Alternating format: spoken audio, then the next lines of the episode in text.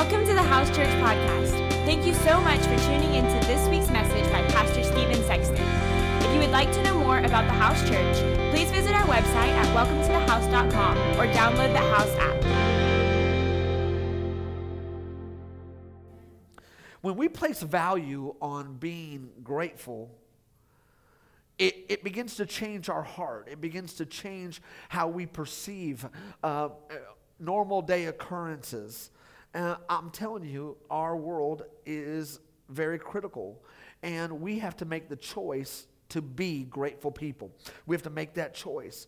And I want to encourage you if you've missed one of our um, sermons on this topic, go back, get our podcast, and, and look that up because I promise you, no matter where you're at in life, this is going to encourage you real quick we on our first uh, sermon ser- on our first sermon in this series we had these little thank you cards and one was dropped off by the church and i want to just read it to you real quick because a lot of times we run through s- series and we're just on to the next one. And I like a little feedback every now and then uh, on what you're thinking.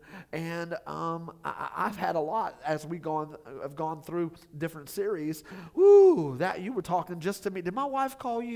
Did my you know? Uh, we've had a lot of that, but this one just kind of caught me, and I wanted to read it. It said this. So thankful for the house. So thankful that the house was planted. I'm so thankful for our life groups that build community which are so life giving. I can't wait to see them start up again. I'm so thankful for my wife. I'm thankful for the love of Christ that forgives and offers me freedom. I'm loving this series. And so I just thought that, you know what, that. I want to I want to I want to communicate something that actually affects people. You know, I love talking for a living. I was the kid that was constantly in trouble because of talking. And so now I have kind of flipped the script, and for all the people that said I talk too much, now I'm like, yes, I get to do it all the time. But I want to jump in and continue this thought of being grateful, being thankful. There, look, look, at two scripture. These are two quotes from the Bible that I want you to look at. John 13, 34 through 35. And it says this A new commandment I give to you that you love one another as I have loved you, that you also love another, one another. And by this, all will know that you are my disciples if you have love for one another. I, I want to just talk about that. I don't know. I study communication, so it, it's interesting to me when someone repeats what they just said and, and goes a little deeper. It's like when, a lot of times when my kids, I say something, but I realize that because I said it doesn't mean that they heard it, and I have to go deeper because I have to make sure that I'm connecting where we're at and what I'm talking about to where they're at and what they're thinking. And so I have to say it again. Yeah. Here's what is happening Jesus is saying, a new commandment I give to you. I would think that they've been living right now on the Ten Commandments. They've been living off these commandments. And Jesus begins to say, I got a new commandment for you. And I would think that everybody would be like, like so much theology and, and, and, and turmoil and fight because you can't change Moses. They didn't even really know who Jesus was at this time. You can't, you can't, you can't, can you, can you do that? Can you just add another commandment? Who are you? What are you talking about? Huh? I give to you that you love one another. As I have loved you, that you also love one another. That's a, he repeats that. Hey, I got a new commandment love one another. Oh, and you love somebody. it's like, this is hard to do, so I'm going to say it again because I think that when I said it the first time, you thought you did it, but just so that I know that you know that you don't, I'm going to say it one more time love somebody. Some of you are like, what did you just talk about? That you will know you're my disciples if you represent love because my Father is love. Romans 12, 9 through 11 says this Let love be without hypocrisy, abhor what is evil, cling to what is good. Be kindly affectionate to one another with brotherly love, in honor, giving preference to one another, not lagging in diligence, fervent in spirit, serving the Lord. It's almost as if if I love you well and I serve you well, it's as if I'm serving the Lord. If we have a church that can love well, be fervent, be diligent, then here's what will happen it's as if we're blessing the Lord by preferring somebody else. That's awesome. That's awesome. And so, how, how have you done this last week ministering to the Lord? Well, I, I, I prayed. Okay, but right now that's not what we're talking about. Well, I read my Bible. I haven't listened to Shout to the Lord 17 times. That's great. Okay, but, but that's not what we're talking about. What we're talking about is how well did you love somebody else, and in turn, you loved the Lord. This morning, I want to talk about the opportunities that we've been given. Can I tell you that grateful people are more inclined to help people? I want to th- throw out a question to you. What is the most important part of life? I'm sure that we, if we were to open up this dialogue, we'd all get different answers. But I believe it's how we love. Because God is love, and love is the most important aspect of life. And if we deny love to people that we're surrounded with, we're denying them God. Our love is the way we affect people. And many times our love is held back by our busyness, by our brokenness, and by the lies that haunt us. I see it all the time from people. I'm too busy to help. I'm too hurt to help. I'm too messed up to help. And here's what happens is there's countless people that need to be loved in your community, at your job, in your workplace, around your block, with your neighbors. There's all of this opportunity, but here's it's almost like in this day and time we would never say this, but it's almost as if it is the church not global and we have this idea of collectivism in the church. And can I tell you, if we're not careful, because you attend, you almost think you're doing it.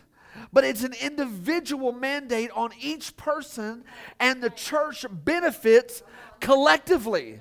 But we don't collectively serve God. We do individually and collectively, as a church, we, we benefit. But we don't collectively, because I go to that church five times a year, boy, we're really doing some great things in the community. I love you, but some of us are. Does it make sense? Come on. Oh, oh, oh it got real quiet. I'm just talking about something funny, something funny. Listen, I'm just saying if we're not careful, we'll get into this collective mindset when anytime it's everybody's job to take out the trash, come on, what happens to the trash? Come on. When it's everybody's job to greet the visitor, nobody greets the. When it's everybody's job to go and do evangelism, there is no personal responsibility on my life to do any type of. You hear what I'm saying? And we've got to make sure that we do this. And I'm talking about, I'm not trying to, I'm, I do not have anybody on this list that I am personally talking to. We're just talking. We're just talking. Again and again in Scripture, God pours out His love while we were yet sinners. He loves us. And, he, and one of the ways that He shows His love to us is by surrounding us with other people. I can tell you with all confidence, I am here today because I was loved.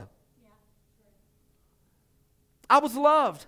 I was loved enough to be told the truth. I was loved enough to be given some time. I was loved enough to be blessed by somebody else. I was loved enough to be told no. I was loved enough to let my sin have its way in my life so that it could end a season of self inflicted pain.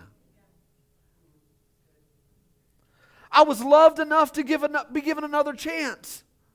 I was loved enough to fail in leadership, and I've been loved enough to be followed. I've been loved. And I believe that you're here today because somebody at some point in time in your life loved you. Loved you. My assignment today is do for others. Do for others. The greatest way that you can minister to Christ is, is not by being on your face, but going out and loving someone right where they're at with their stanky breath, you know, difficult disposition, sarcastic personality. Come on. Because some people it's easy to love, and some people, come on, you know, you know, some of you are thinking of family members right now, don't. John 21, 15 through 19. And this is where I want to kind of pull this concept out. It says this So when they had eaten breakfast, Jesus said to Simon Peter, Simon, son of Jonah, what do you do you love me more than these? And he said to him, Yes, Lord, you know I love you. He said, Feed my lambs. Then he said to him again the second time, Simon, son of Jonah, do you love me?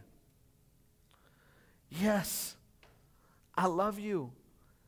He said to him, Tend my sheep. Then he said to him a third time, Simon, son of Jonah, do you love me? And Peter, being grieved because he had said it the third time, Do you love me? And he said to him, Lord, you know all things, and you know that I love you. And Jesus said to him, Feed my sheep. When I read this verse, a flood of emotions capture my heart because I've been the example of all three. I've been all three of these. The people that God has used in my life to help me fortify my foundation, church, I want to tell you the part that you play in the body of Christ is more than just attendance the part that you play in the body of Christ is more than just attendance. I loved seeing pictures last night on Facebook as women got together and started baking cookies, and everybody uh, came out. And, and if you didn't know about it, you weren't invited. Here's the deal we're still working on things. We're still trying to get out words. We're trying to do better at that. I got a philosophy about that. I'm not going to run everything from the stage because if so, you're always looking to me. We're going to run everything through people, and we're going to have coaches, and we're going to have people that lead and grow and do. Because here's the deal there's more than one monkey in this circus. So we're working on how to develop leaders. We're doing that. But over 25 women coming together, eating cookies, hanging out. And I know people, well, I don't know if I want to go to church that just has a cookie party. We need to be about Bible studies and changing our spirit. We need to be about, you know, working out the flesh, not feeding it. but here's what you here's what you miss in that type of thinking. Here's what you miss. You miss this. When you step out and move into connection, here's what happened. Stepping out of obscurity leads you into connection. Connection leads you into relationship. Relationship leads you into revelation. Revelation leads you into freedom. And freedom leads you into doing it for somebody else. That's what we're trying to do. That's the point of what. Does it make sense? You know what I'm saying? Come to second service. You know what I'm saying? But listen, here's the thing. listen. The reality is there is a process, and nobody gets transformed in a 25 minute preaching window. You got to hear it. You got to run with people who are doing it. You got to practice it. It's got to be applied and established in your life. You got to grow it. And then you got to teach someone else. Because there's some things I never learned until I started teaching. Is this right? Yeah. Come on, we're just talking about real life. Have you ever When you're invested, it changes the game. Come on, let's be honest. Have you ever watched a movie you thought it was great, but then you told somebody else about the movie and you were like, oh, don't know if I should have said that one. Why? Because you got invested. Something happens when you get invested, it changes the game from what's their responsibility to what's mine. Here, Jesus is talking to Peter about getting back in the game. Just to give you a little update on this text, Jesus um, had, had been crucified. And Peter just said to the disciple, It was all over, it was done. Jesus died on the cross, it was over. And Peter said, I'm going back fishing. And all the disciples were like, Huh? All right, we're going. We'll go. We'll go. We'll do it. Let's go. I like fishing. And they all went fishing. And, and Jesus comes and and like he did before, hey, have you caught any sheep? And they find out it's Jesus, and Peter jumps in the, the, the, the, the sea and starts to swim over to Jesus. And, and Jesus, Jesus and Peter begin to have this dialogue, and he, and he says, Jesus says to Peter, Do you love me more than these? He wasn't talking about the fish, he was talking about the disciples. And the reason he said that is because he was making he was drawing attention to the fact that Peter had said, if everybody else fails you, I'm not. And Jesus had to come back and go, hey, remember? Do you still love me more than all these? See, there had to be a pride breaking and a humility making moment for Peter for him to really be called and unleashed into what God had called him to do. Come on. I don't know about you, but I find it interesting how Jesus begins this conversation with Peter. He asked him a question. And the question he asked, he said, Do you love me?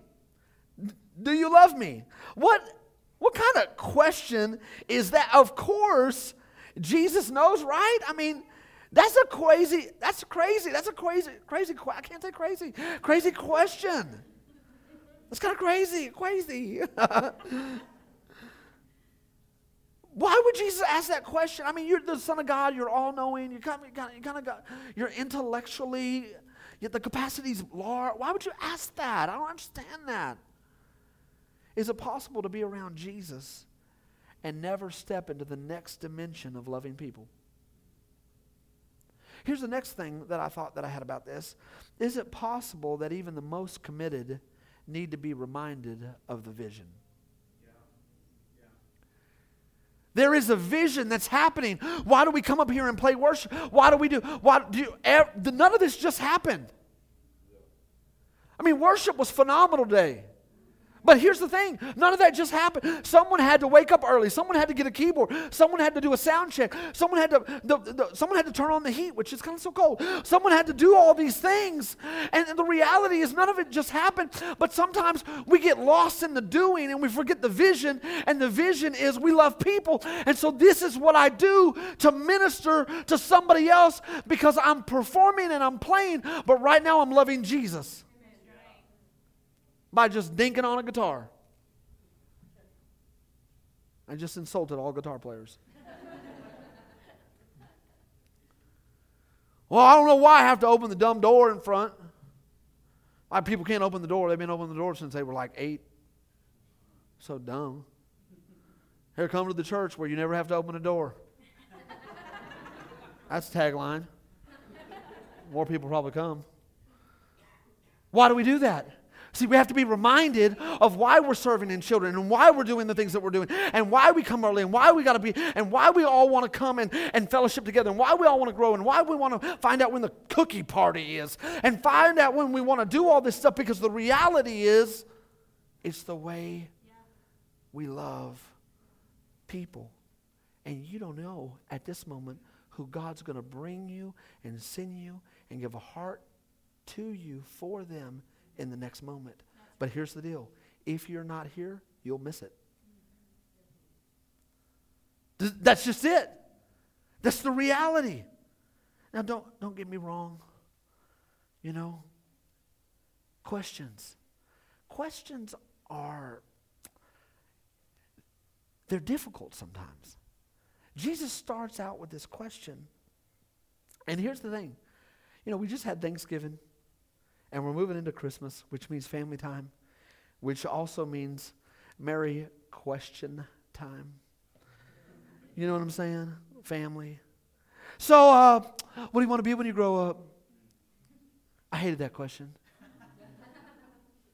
what major are you going to declare? Who are you dating? Well, so, when are y'all going to get married? When's that baby coming? So, what are you going to do next in your career? So, I, I, aren't you moving? When, when, when are you going to move? You know, it's like all these questions, and it's like, I just wanted to eat turkey, stuff my face, have a good time, and leave, and now you're asking me questions. I really feel vulnerable right now. Questions can offer a couple of things they can offend you, but they can also challenge you. And the power of a good question produces something. When questions are asked, it opens up a new world of thought which can move you toward growth. Growth. Here, Jesus asked the question Peter, do you love me? Of course, Peter would say, I love you. I mean, Peter's like, Jesus, I'm your boy. I'm with you, bruh. We're going to be forever, always and forever. Me and you. But Jesus asked the question. And here's the deal He gives him three thoughts, and I want to walk through those three thoughts in the next couple minutes. Jesus says, If you love me, this is what you will do. Condition. Love has action. Love is an action. And so, I'm older, so I'll, go DC talk on you. I don't even play. You know, listen. The reality is, if you're not careful, your love, our love, can be passive. And so we feel it really well, but we do it really bad. Does that make sense? Jesus says, Do this. Here's the first one feed my lambs. Feed my lambs. Let's talk about this a little bit. Feed my lambs. Lambs usually has an indication that they have not produced offspring yet. They're not in a production phase they're still needing nourishment and nutrients and, and care. And they still, as we look at this, that's new believers, that's young, that's the more tender. And, I, and, I, and don't get, I'm not trying to label anybody, but that's kind of a, a weaker believer, someone who the, their foundation is still being fortified. You understand, when we had four babies, they were weaker. They were still valued as a person, but they could not sustain on their own. They needed Katie and I to come. Does that make sense? Now, Trevor's 12, he can microwave some cheese. He's not going to die. If we're gone for a couple days, I mean, he can be creative. It's going to be a lot of cereal, but he's going to live. Does it make sense? And so, what we do is we get so frustrated with the lambs that if we treat the lambs like the sheep, the lambs, lambs are a little weaker. And so we don't feed major revelation to someone who's just deciding every day if I want to be saved. I just, I don't even know if I really want to do. It. I don't even know. Every day it's hard. Every day I'm trying to figure out. Every day, and so there, there we have to have. That's why this last time in life group we had a, a, a beginning new, a, a, restart, a refocus class because w- there are some people that maybe they were in church when they were young, but they haven't really matured and they left. They, they got they got in the world and and they, they know a lot about Jesus and God, but but nothing's been firmly planted in their life. Don't be frustrated at our lambs. Yeah. Love them. Right.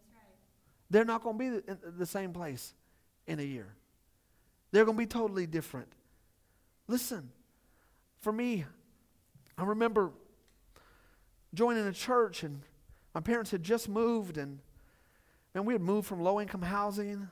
My mom got a job and moved to Waco, Texas. It's like 13 years old. Started going to this church. It was a great church. I love the youth pastor. He says, if anybody wants to volunteer, y'all come on up and help, and we're going to figure out something for you to do. And I was like, I'm going to go play drums. I'm going to play drums. I walked in, my sticks in my hand. I'm here to play drums. He said, Yeah, great. Uh, I'm going to put you on sound. And I, no, I play drums. I, I said, well, Watch. He's like, No, no, you, you're going to run sound. I said, I play, drum, I play drums. He said, I'm going to have you run sound. I said, I, I'm not here to run sound. I play drums. He said, If you want to serve here, you run sound. Okay. I started running sound. Started serving. Started doing. All of a sudden, because of my faithfulness and countless times of feedback and loud mics, and him on the stage going, No.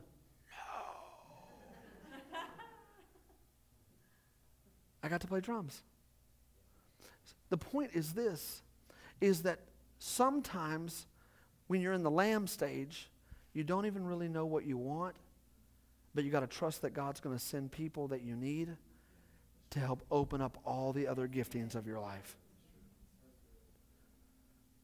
Remember the, the, the beggar who was out by the gate when Peter and John went in to worship? and he asked for an alms? The story always captivates me because it's like he asked for a trinket when inside both of them was a miracle. And if he'd have known the power of what was really in them, he would have never asked for a quarter. Sometimes we think we know what we need when in reality, God has such a bigger plan for us. Yeah. Such a bigger plan. I'm here because I, I was a lamb. And lamb has to be, they have to be led and they have to be nurtured and they have to be watched over. And can I tell you this? Don't be frustrated, church, at our lambs. The second thing is tend my sheep. Tend my sheep. Tend my sheep is more like do something. Do something. If you were to look at the word tend, it means to look after, to, to, to care, to call, to be concerned. That's what a growing body should do. It is not, let me just tell you this, it is not the pastor's role. I'm, I'm going to say something that's going to challenge a lot of people. Don't leave, okay? I don't go visit people in the hospital because I am the pastor. All right, well, this is not the church I want to be at. I visit them because I'm a Christian. And the problem is, people want to go to a church where the pastor will do no, no, no, no. This pastor is growing people to do the work of the ministry, and we all minister together, and we're all rolling the sleeves up together, and we're all doing and pursuing what God has called us to do together. Does that mean I won't go? I'll go. But does that mean that I am the only designated person? No. You want people to show up when you're in the hospital, get in a life group. Meet some people, have some friends, and guess what? Have them like you. And then if they like you, they'll show up and they'll hang out and they'll be there and they'll bring you a snack. That's how it rolls. If you have a desire for that, sow in that. Sow in that. Do something. Tend my sheep. Listen, there's a coworker or an employee that is there. That what if God got you this position just so that you could minister? I met a guy the other day, and I'm telling you, I'm working on him. And he may come, but so don't freak out. But uh, there is a, a, a, young man that I'm working on. He is my son's basketball coach, and I, he's come to a couple outreaches that we've done. I'm praying for him. I'm working on him. I'm working on him. I'm working on him. I'm, he's going to come. Watch. And he told me, because he told me I haven't been to church since I was 19 years old. And all of a sudden, my antenna. He was like, I was, I, I was raised in church. I love church. I was like, me too. and, and he was like, but I haven't been since I was 19. He said, really? My church is the deer camp. And I was like, as the deer pants for the water, you better come on. Listen. Look at. And so what are people saying around you that makes you go, that's mine? That's, that's my job. That's my job. That's my job. That, that, that, that, that's on me. Okay, that, that's my responsibility. When we get too busy and we think that we're too hurt, or we feel too hurt, or we believe a lie that says that we're too messed up to do anything, that's when the enemy begins to steal territory and calling and influence from our life. Parents, the greatest examples of evangelism and discipleship that you can give your kids is teach them how to serve. The family operates on service. Dad serves mom, mom serves dad, parents serve kids, and kids serve parents. And if there is no serving capacity in the home, then here's the deal unknowingly, we're raising entitlement. And it's going to be very hard for them to go out and learn service if they were developed in a place that never had to have, you never had to serve at all. Come on. When you come home and, and the car is full of groceries, everybody needs to hop. Well, it's just easier. They just break the pickle jar. They grab the eggs and they drop them. It's just, just get out of my way. Okay, but you're a server and they're not. And they're leaving. And you only have this much time. Does this make sense? For us singles, those of you single and waiting, the greatest thing that you can do is begin to serve and serve and serve. Because here's the deal service unlocks favor. Can I tell you this? You ain't getting nobody saved with Netflix. Ain't trying to get mad, don't, don't get mad at me. But you talk, there are some, now if you've chosen not to get married, that's fine. There is no pressure on you at all. You, you, you can serve God and be single. And so I never want to make this a heavy. But if you have a desire to be married, but your ministry is Netflix, and next, unless Netflix starts doing house calls, does it make sense?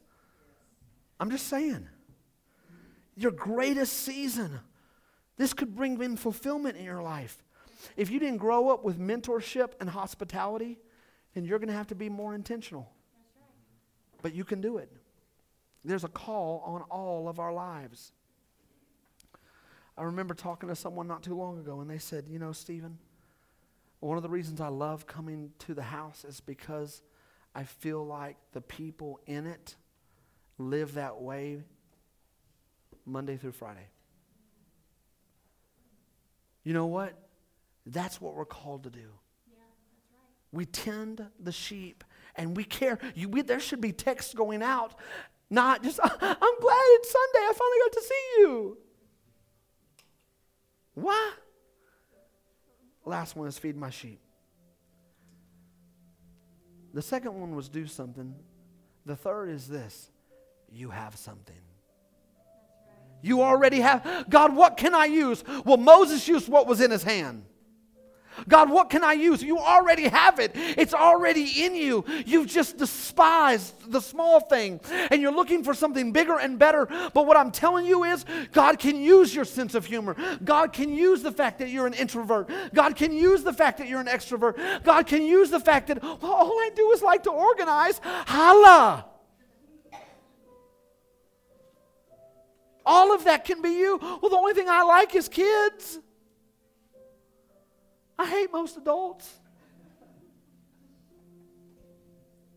You have something.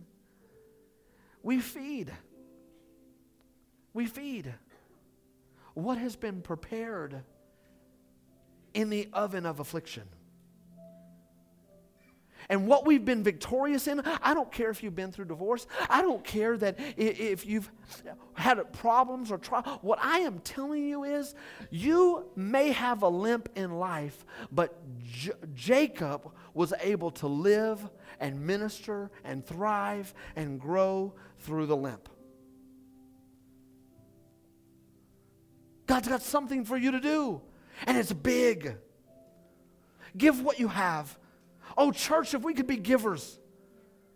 Peter was back in a boat because he was discouraged and he was hurt and he was embarrassed. He was unprepared for what was coming for him. He thought he was stronger than what he was.